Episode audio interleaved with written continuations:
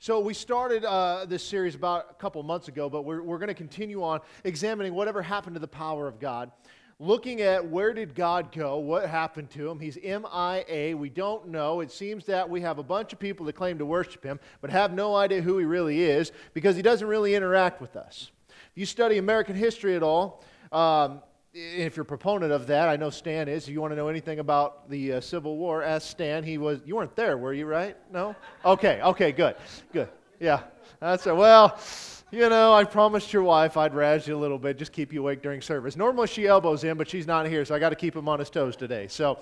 Anyway, but uh, if you're studying American history, America was founded upon Christian principles and primarily biblical standards. Our basis of our laws are through the Ten Commandments. That's why they were always in courthouses, because they knew that in order to have any kind of a law, any sort of a moral standard, you have to have some sort of a moral lawgiver. Thus, it was God. And so that was the standard of which it, it, uh, everything was laid upon. And you have revisionist historians out there today that are trying to put out things saying that the, uh, the, the guys that founded the country were not really Christians, but were more deists. And a deist is, is somebody, you hear that often. A lot of people think that they believed in more than one God, but that's not really what deism means. Deism is the belief that there is a God but yet he doesn't interact with mankind in any way. In other words, he kind of got everything started, took his hands off, and said, okay, good luck. It's kind of the concept of a baby bird. You know, that mom feeds the baby bird, gets him going, gets everything he ready needs, and once she kicks him out of that nest, he's on his own. No longer being fed, no longer being taken care of. Some of you probably thinking, I wish I could do that with my kids, but that's not really how that works, is it? And so the idea of ideas, I mean, it was, it was offensive to the early uh, founders because they hated that idea.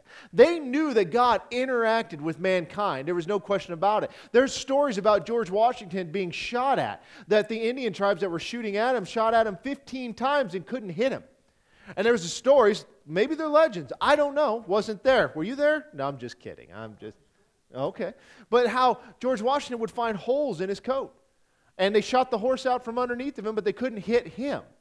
And he knew it was the hands of God upon him. And that how this old Indian had come to him years later after he was president and whatnot and said, You are the guy that is protected by God because we tried to take you out. I'll share a little bit of those stories as we get further on, but it's very fascinating. These guys did not think that God had his hand off. He knew that their, or they knew that his hand was upon this nation, but most certainly them. And that's the thing, is that we have a church system today that is kind of thinking God is sort of hands off. That we can just kind of go to church when we want to and worship God how we want to and when we want to. And those are all true elements, but really God has no impact in our lives. If He did, the moral standard of this country would be a lot different than it is today. We tend to just think that we, if we just take a little bit of God, we take the parts out of the Bible we like, and we throw it into a blender, whirl it all together, we pull it out, we can make it into something that we really like, something that's palatable, something that meets my needs, and something that fits the standard of which I think God should be. Contrary to what Scripture says, but that's where we are. We have people that want to live a life that is, is sinful, but call themselves Christian. Now, Christian sin, there's no question, but should we willfully be doing that? Of course not. You see, that's the problem. And so we've got this religious system that's all structured around that idea. It bothers me when I hear about pastors who can't preach things out of the Bible because their congregants won't let them. That bothers me. I mean, of all things. Now, if you want to say, I don't want your opinion on something, that's fine, but if it's in Scripture, I think it's pretty cut and dry. You know, we have people today that want to live a lifestyle any way they want, and they want the Bible to confirm it. So they go and they cherry pick verses. If I have one more person post on a Facebook post that I have Matthew 7, 1 through 5, about judge not lest you be judged, right? About anything that I say, I'm going to lose it. I'm, listen, we are going to find out. We may have to take up an offering for bail money, folks. That may be what happens. I don't know. Because what have we done? We've taken one cherry picked portion of Scripture and said, Well, you see, Jesus told him not to judge. That's not what it says at all. It's not even close. And that has nothing to do specifically with what I'm talking about today. But, but that's what we've done. And we wonder where the power of God has gone. Power of God hasn't gone anywhere. The problem is we're worshiping a God that we've made in our image. And we wonder, well, where's he at? Why are there tornadoes in Oklahoma? You know why there's all those tornadoes down there? There's way more trailer parks down there. That's just the reality of it. That's where they go. I mean, God is angry with Lincoln Riley. So he's taking it out on them. We all get it. Stan doesn't get it. Stan lives in his own world, but that's all right. Stan, you're going to stay awake through this sermon, aren't you? You know, I mean, this is just where we're at. Why, why is this going? Why are we being flooded? Where's God at? Why didn't He put up a barrier somewhere? I mean, good Lord, if He was good, farmers would have crops in the ground right now. Where's He at? we make this God in our image and think he's kind of just at our beck and call, that he just does what we want him to do when he wants us to do it. You read that passage out of Hebrews 8 where that you got angels are ministering spirits to those who are, you know, of, of the, the flock, I guess, if you will. And then they'll say, I command the angels in the name of Jesus. I've heard people stand up and say, I command the Holy Spirit in the name of Jesus. If you hear that, you take two steps to the right. Lightning's coming. I mean, we're so confused and we're so messed up. We don't have a clue what's going on, but yet we sit here and wonder, where did God go? The problem is that we have today is we've created God in our own image. And one of those images is, is that we try to make the Bible fit what our narrative and our experience has been. And what we're talking about, we're talking about healing primarily, but really all the gifts. All of them. Where did they go? What happened to them? Why don't we see them like we did 20 years ago? You go back into the, the uh, early 90s, up into the early 2000s, there was a move of God in this country that was going on. There was a revival down in Florida that was extremely powerful. There are lives that have been absolutely transformed. I'll show you guys this video when we get there, but there's a man named Daniel Kolenda. Some of you guys know who he is. He's taking over for Reinhard Bonnke. Some of you know who he is. Some of you don't. Some of you are just like, that's the funniest name I've ever heard. And Reinhard Bonnke has a ministry in Africa. They, they, they have evangelized the nation of Africa to the tunes of millions of people coming to Christ. Daniel Kolenda is one that has been groomed to take over that ministry because Reinhard's getting a little bit older and he recognizes it. That's a big task. But what's fascinating about it, and I found this on accident about a month and a half ago, is that out of the revival that took place in Florida, there is a video of a young man named Daniel Kolenda who had given his life to Christ and was getting baptized in that moment and now he's taking over a ministry that is, is revolutionizing the nation of Africa. Tell me that wasn't a move of God. That was a move of God. And you, uh, you guys will hear details about that stuff later. See, the problem is, is that we just, we, we just don't know. And we're like, God, where are you at? Why aren't you here? Why aren't you doing what I think that you should? Your kids ever do that to you? Like, they do something they're not supposed to do? yeah, he knows. he knows very well. Isaac, what time are you supposed to wake up in the morning? No earlier. 6:30. I get up, I walk down, it's 5 to 6. I hear noise going on in that little bedroom. I open that door, and what are you doing this morning, big guy? Yeah, playing games on my iPad. Little snake. He's so much like his mom. She's in nursery. She can't defend herself right now. You see, in a child's mind, why don't you parents do this the way that I want to? Let me tell you another story about the other kid. I'll leave Isaac alone for a little bit. Is when Ariana was probably, I'm going to say six, maybe seven, somewhere in that range.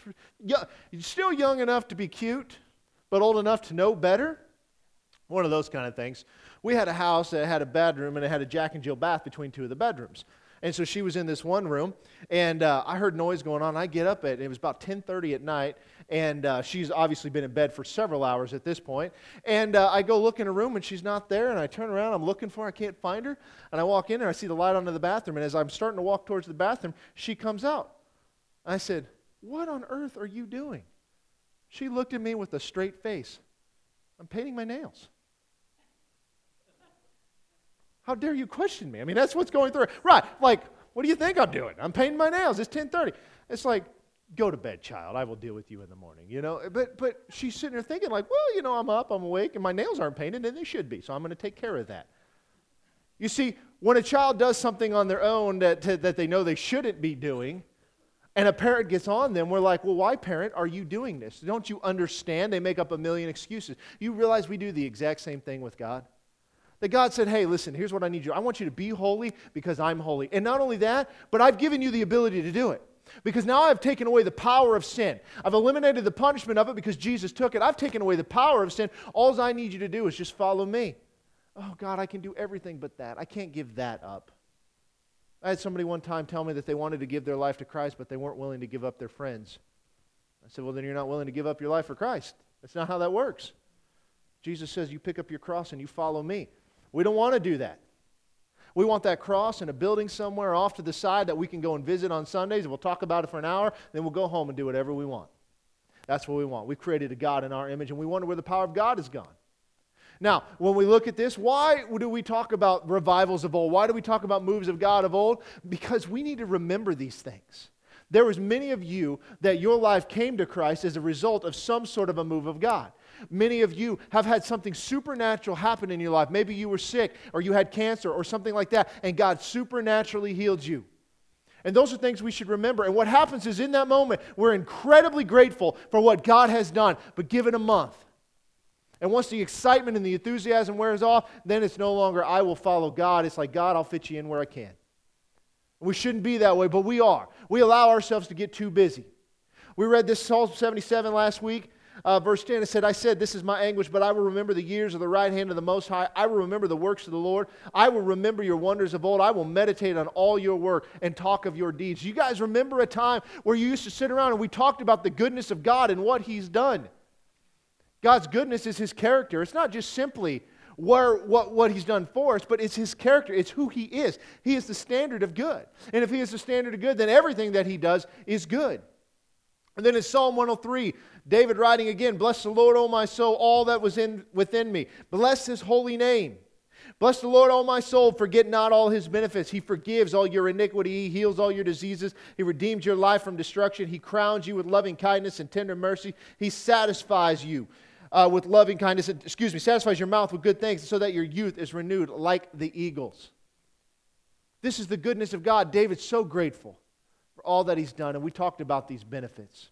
And so when we talked about these benefits, we said there are three camps essentially, and it gets built upon this. We're in the God does not heal anymore. I can write this morning. That he just quit doing it. He did it at one point. He did all these supernatural signs, these miracles, these wonders. Jesus performed them. The apostles performed them. But that one, when the Bible was done, it was all written. We no longer needed those. And then you got the that he sometimes heals camp. But under one condition. And what is that one condition? It's got to be His will. Got to be His plan. It's got to be for His purpose. Then you've got the camp that it is always His will to heal.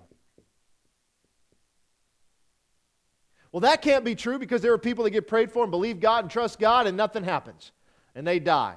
So, what do we say? Must not have been His will. Must not have been His will to heal them right now, but they are healed in eternity. Is that a true statement? Well, sure, it's a true statement. They are healed in eternity. There's no more sickness, no more crying, no more pain, no more suffering. We love that. So, what do we do with this and how do we examine this? Well, you know, the number one thing that we have to do is check ourselves. We check ourselves against Scripture. Is my attitude correct towards God? Is my worship of God correct in the way that He wants to be worshiped? It amazes me. When we talk about worship, the first thing that comes into our mind is music. First thing that comes to mind, because that's what we associate it with. Yet music really is nothing more than a tool that is used. The worship is who we are, giving thanks and praise to God. And so you'll watch churches get completely divided on style of music, on the tool in which you use to worship God. I'm not going to that church, they don't sing hymns. I'm not going to that church, they have a fog machine. You guys want a fog machine? We can get one. I'm not going to that church because they, they sing three songs and then they take a break and then they do announcements. Then they do two more songs. I'm not going to that church because they sing the chorus three times in a row. Listen, more than twice, that's enough. We don't need to do it more than twice. Then we've missed the entire point. That we're just like, oh God, I you know, I don't really like that music, so I'm just not going to do that. I mean, how stupid is that? That we're going to divide over music. What we should be is coming together and just raising our hands and praising God. We shouldn't need music at all. We should be able to just stand there and say, God, I love you, and I praise you, and I glorify you, and I thank you for all that you've done. I'm going to worship you with all that I have and all that I am.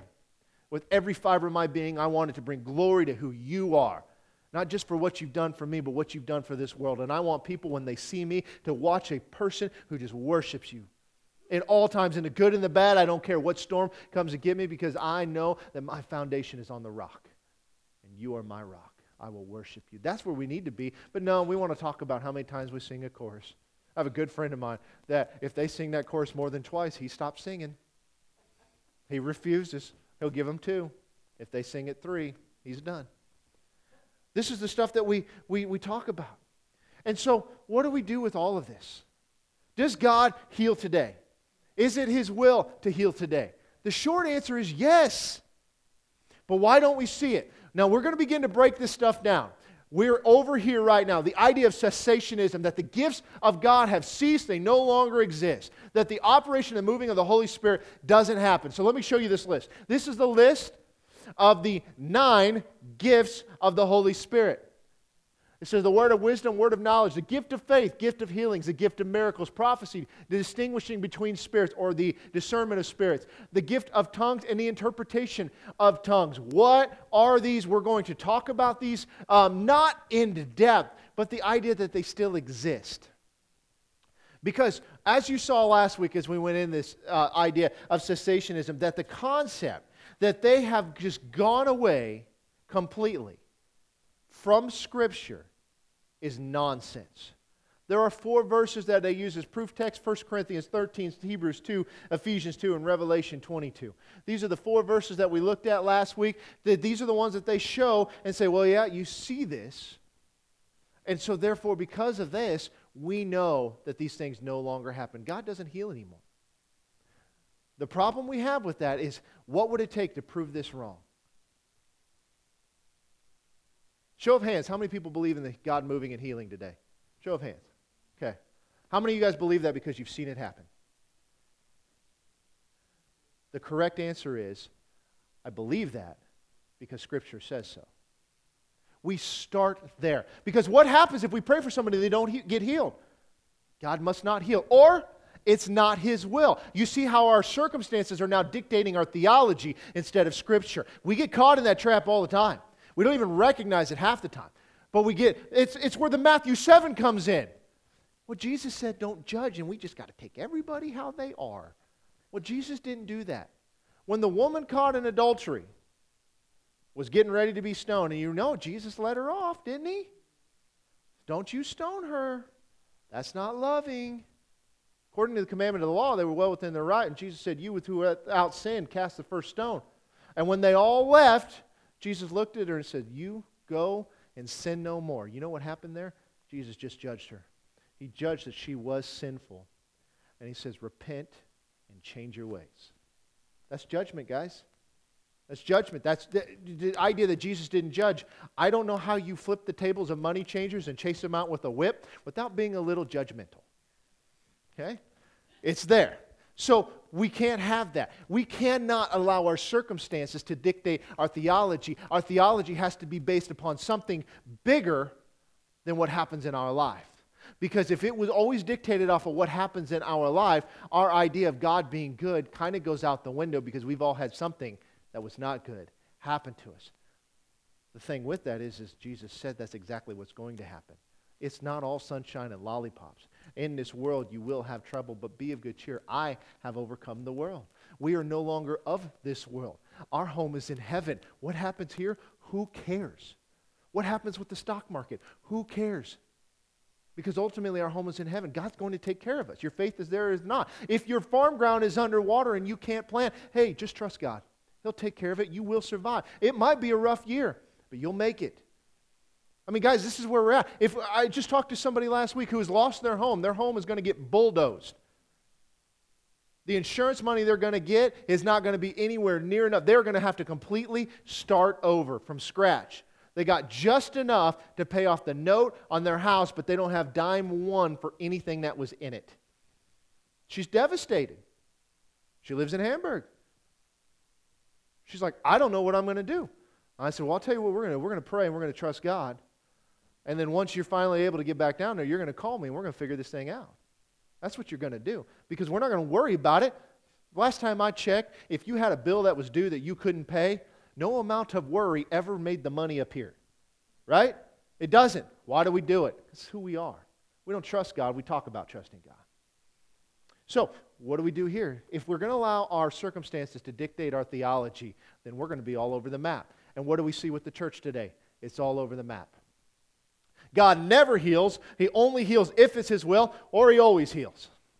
Somebody's wrong. They can't all three be right. So we looked at Scripture. Our response to it, do we believe in the gifts and operation of the Spirit today, is always yes, but it's not because I've experienced it, it's because He said it. That is why we believe it. That is why that is our standard. We hear the term sola scriptura, by Scripture alone.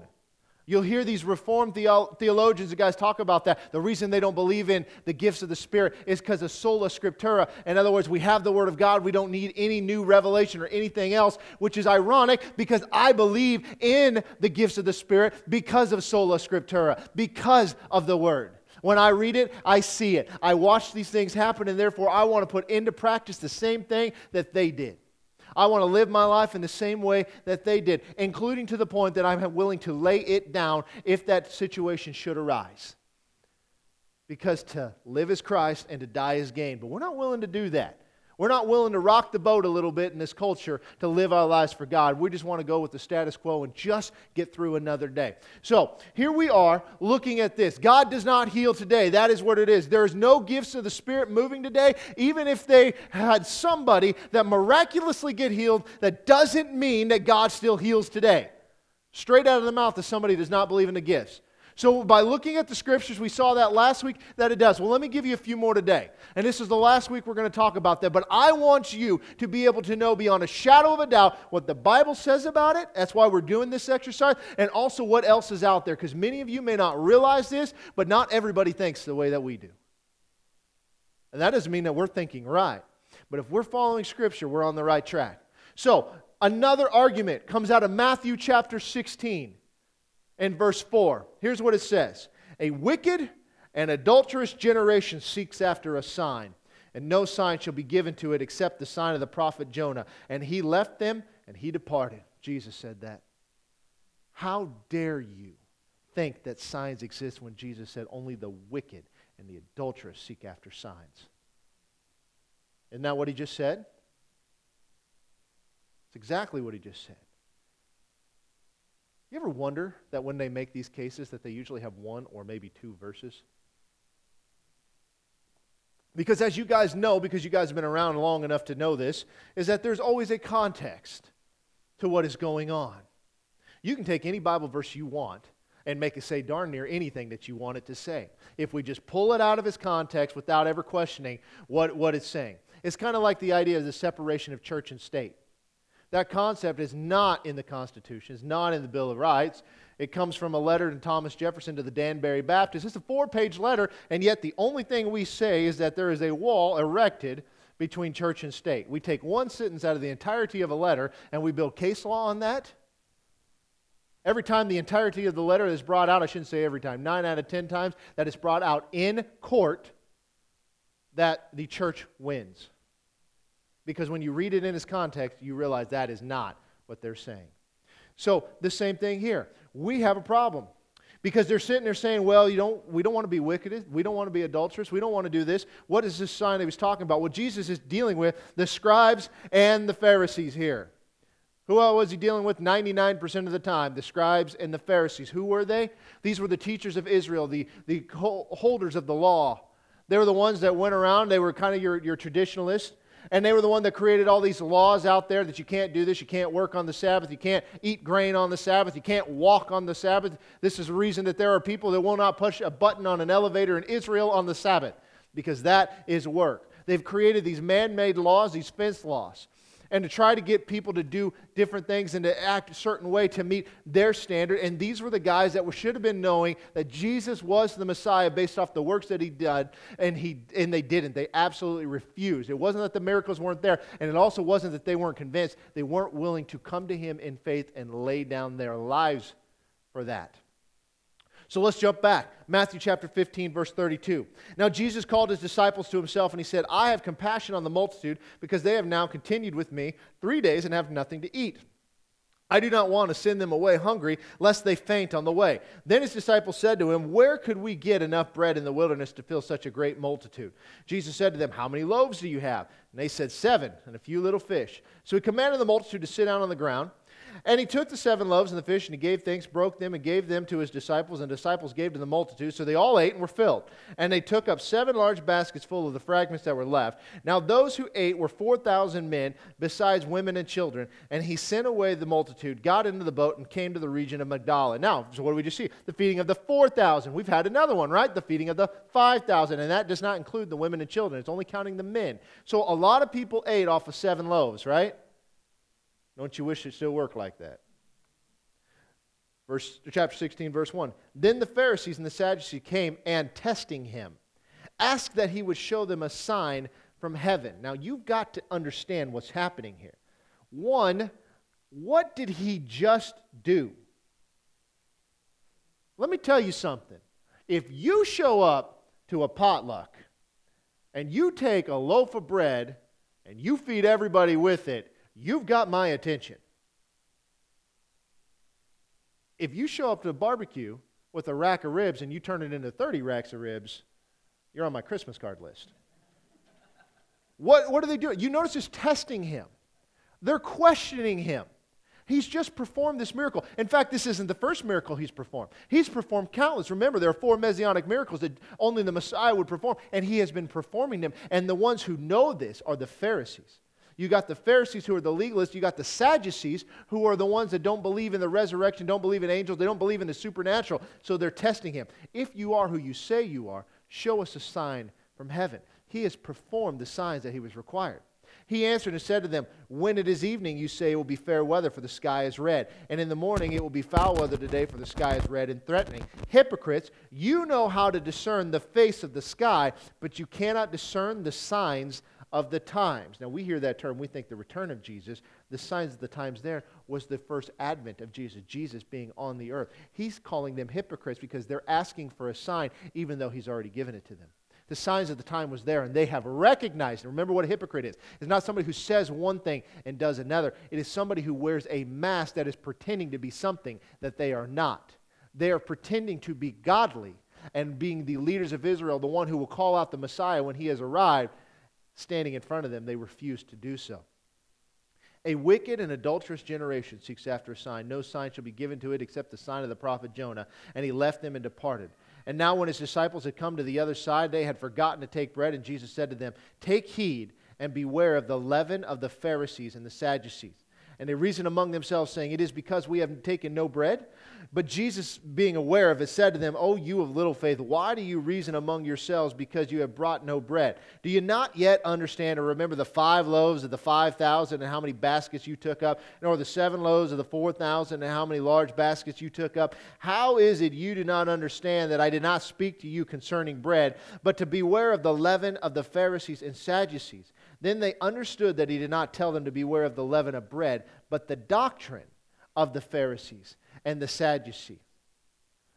They're, they think they're getting scolded because they didn't bring the extra loaves with them. The dude just made out of five loaves fed 5,000, out of seven fed 4,000. It's like, you think I care about bread? I can make more bread. We can deal with that.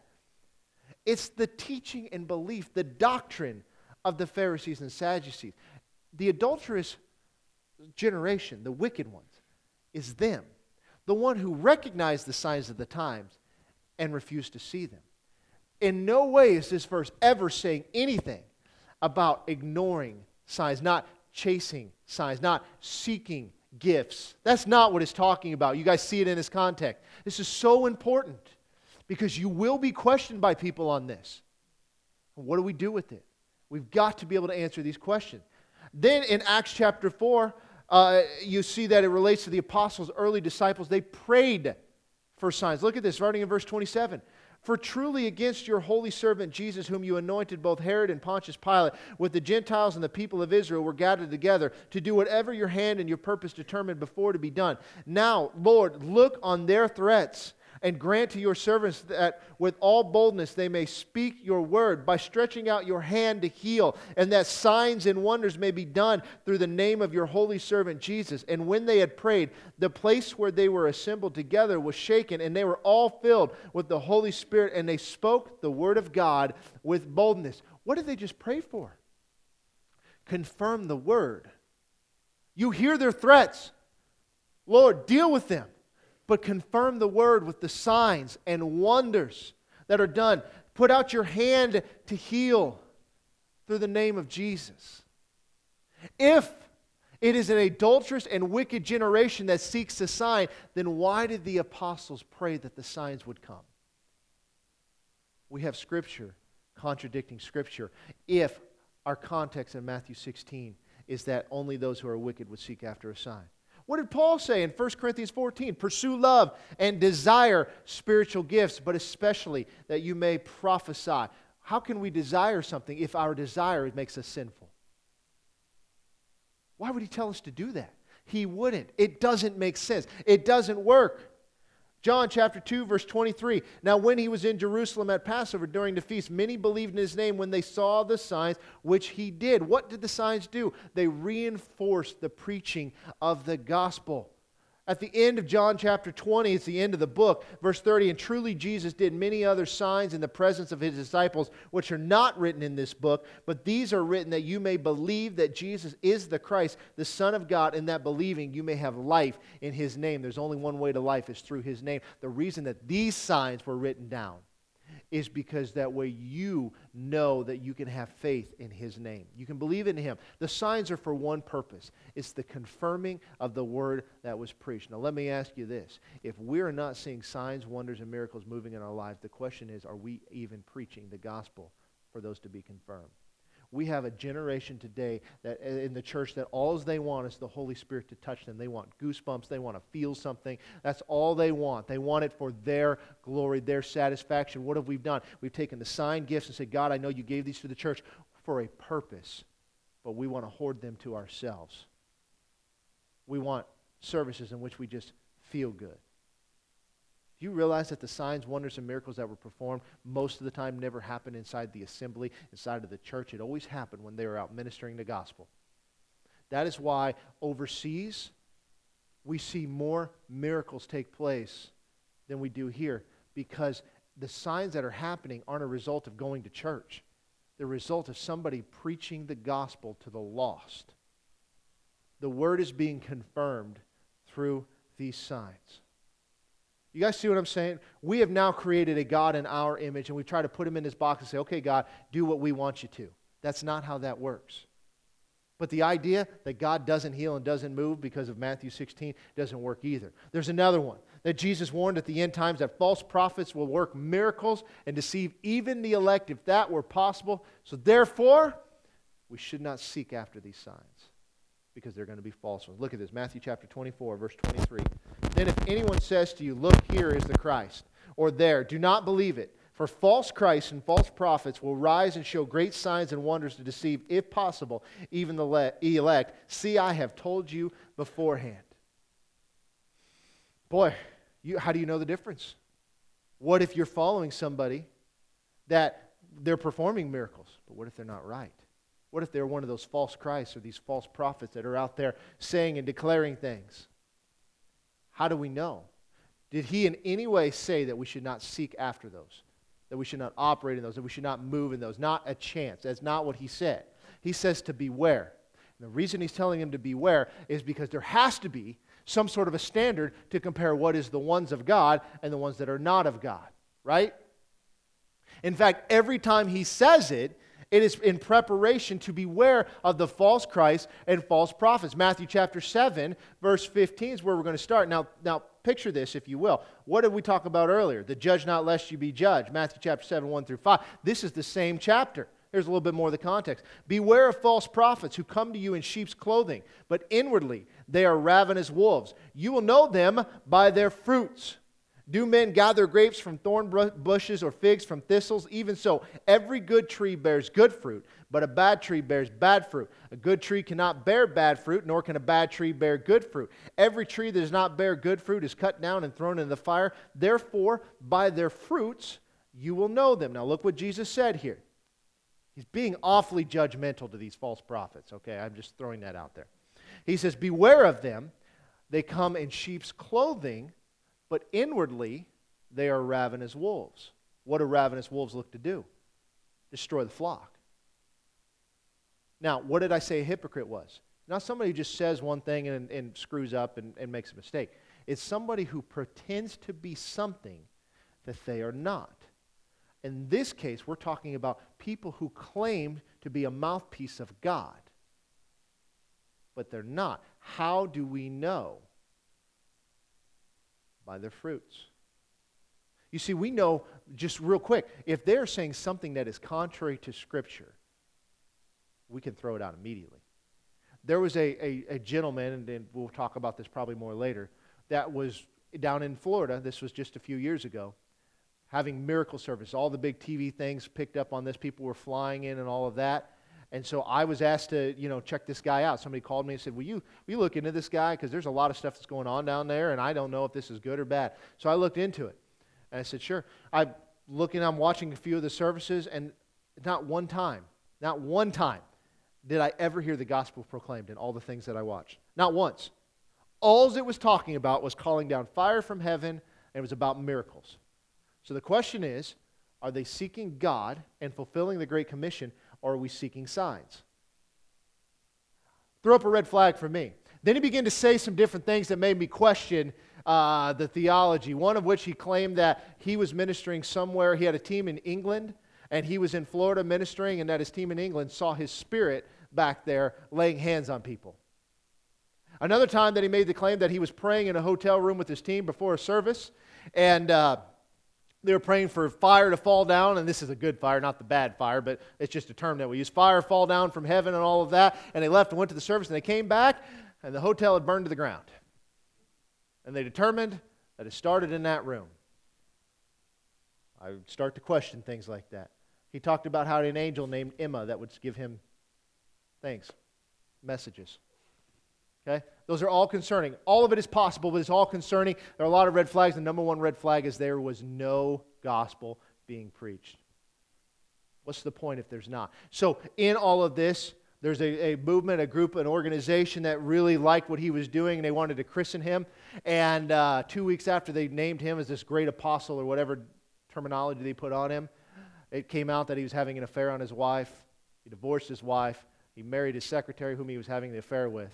And he went underground for six months and then came back up, and he's still out there ministering today.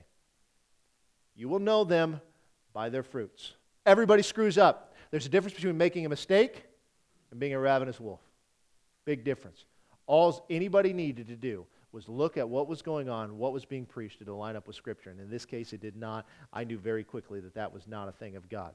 Here's another one, 2 Peter chapter 2, verse 1. But there were also false prophets among the people, even as there will be false teachers among you, who will secretly bring in destructive heresies, even denying the Lord who brought them or bought them, and bring on themselves swift destruction. And many will follow the destructive ways, because of whom the way of truth will be blasphemed. But, by covetousness, they will exploit you with deceptive words. For a long time, their judgment has not been idle, and their destruction does not slumber. Boy, do we see this today. Turn on your TV late at night. You send me $49.52, and I will guarantee you. You see, it's not seeking the sign.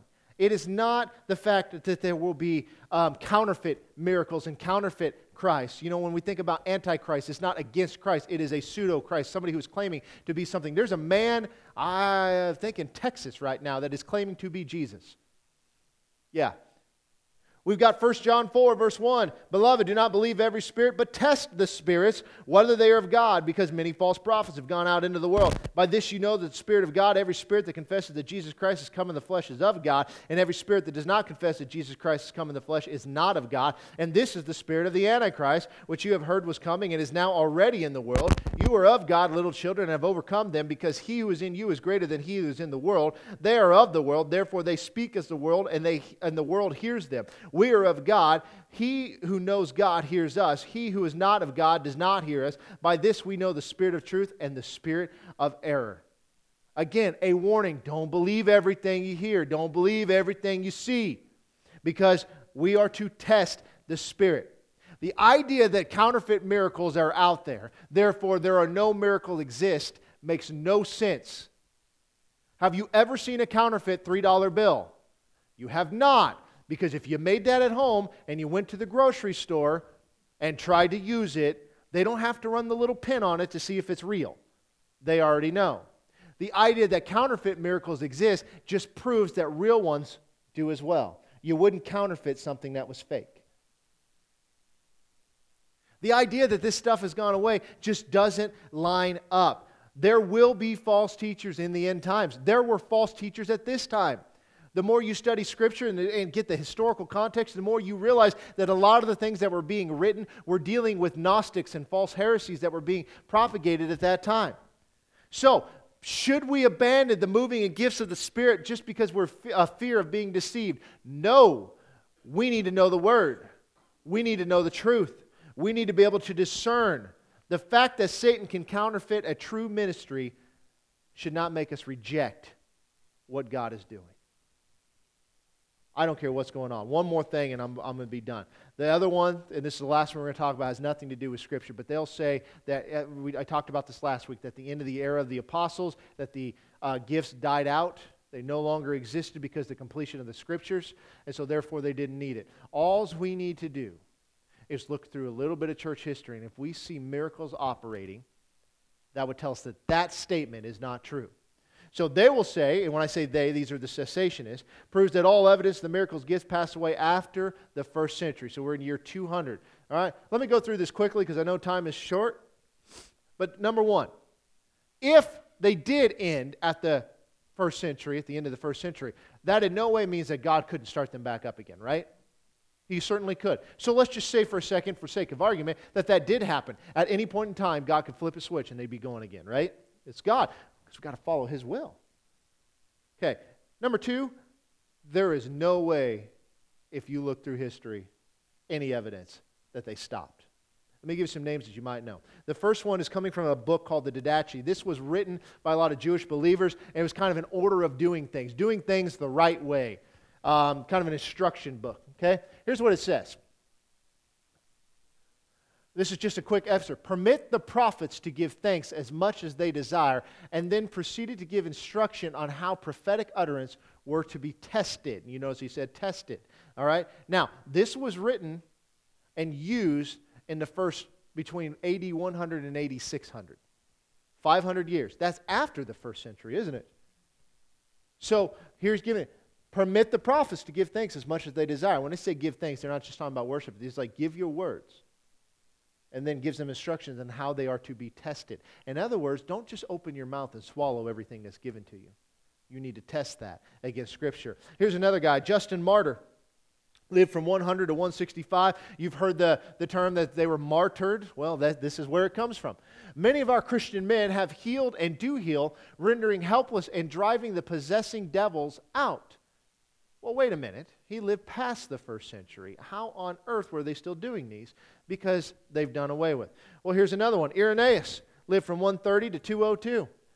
We do also hear many brethren in the church who possess prophetic gifts and who, through the Spirit, speak all kinds of languages and bring to light for the general benefit the hidden things of men. Those who are in truth his disciples do certainly and truly drive out devils, so that those who have thus been cleansed from the evil spirits frequently both believe and join themselves to the church. I think there's a little bit more there, isn't there? Yep. Others have foreknowledge of things to come. They see visions. Others still heal the sick by the laying their hands upon them, and they are made whole. Yea, Moreover, as I have said, the dead even have been raised up and remained among us for many years. Now, these are all guys that the uh, churches like to say, well, these are people that didn't believe in that kind of stuff. You got to look into their writings and see what they say for themselves. And what do we do? We just accept it in face value. Well, you, there's no examples in church history. Let's go on. guy named Origen. This is writing from the third century. You guys like all these pictures I found? There were some good looking cats back then, weren't there? The gospel has a demonstration of its own. This method is called by the apostle the manifestation of the Spirit and the power of the Spirit on account of the prophecies, which are sufficient to produce faith in anyone who reads them, and of power because of the signs and wonders. The gospel, the preaching of the gospel. Okay? Well, that one. Here's one that you probably haven't heard of. It's a Latin theologian, Hilary of Poitiers. I don't know how you say this name, but he was in the fourth century. The gifts of the Spirit is manifest where there is the gift of healings, that by the cure of the disease we should bear witness to his grace, or by the working of miracles, or by prophecy, or by discerning of spirits, or by kinds of tongues, that the speaking of tongues may be bestowed as a sign of the gift of the Holy Spirit, or by the interpretation of tongues. Well, here we see these gifts again in operation in the fourth century, in the 300s. How about Augustine? Augustine's a name. He wrote a book called The City of God. Very well known. Catholics love Augustine, St. Augustine. A lot of people like these guys. Uh, here's what he had to say this is out of the city of God. Many miracles were wrought. The same God who wrought those we read of still performing them. One miracle was wrought among ourselves. I suppose there is no inhabitant of Hippo, that's where he was from, uh, who did not either see or hear of it. There were seven brothers and three sisters, all of them seized with a hideous shaking of their limbs. Two of them came to Hippo. So, what are we talking about? Seizing, right? Seizures. They came daily to the church, and specifically, uh, especially to the relics of the most glorious Stephen, praying that God might now be appeased and restore their former health. Easter arrived, and on the Lord's day, the young man was holding the bars of the holy place where the relics were, and praying. Suddenly he fell down and lay precisely as if asleep. But not trembling as he was, won't do even to sleep. All present were astonished, and behold, he rose up and trembled no more, for he was healed. Now, what did we just see here? There's a term out there, we'll get into this, called the slain in the spirit. And you hear people argue, well, there, that's not in the Bible. Yeah, you're right. That term is not in the Bible. But we do see evidence. I will show you evidence of that throughout the entirety of the Bible. But here, what do we see? We see the, a, a type of that going down. The man fell down as if he was asleep, which is what it typically looks like if you see that. Yes, it gets fake. Don't get me wrong there. But here it is. And he woke up and came up completely healed. Okay? Well, let's fast forward a little bit. Let's go from the 600s to the 1500s. Uh, Colette of Corbie founded a con- uh, convent, and she was one that was known of, of working miracles and all of that. A book called The Lives of the Saints tells us that they believed that she resurrected the dead. Here's a quote The fame of miracles and labors of the carpenter's daughter was in every mouth. In other words, you don't get famous for it if it's not happening. The idea of Peter, people bringing pe- people out that need to be healed, that Peter's shadow might fall on them, you don't just randomly pick up on that. It doesn't say that they were healed, but they at least believed it. Something caused these people to do that. Likely that it was happening. Here we go. Uh, the lives of saints are filled with stories all throughout modern day Protestantship. All this stuff that goes on that discredits it. Here's another one 1202. Joachim of Fiore wrote in his Theology of the Holy Spirit The Spirit spoke through prophets, and that the gift of tongues is imparted by the Holy Spirit by means of the imposition of hands. Okay? And what do we see?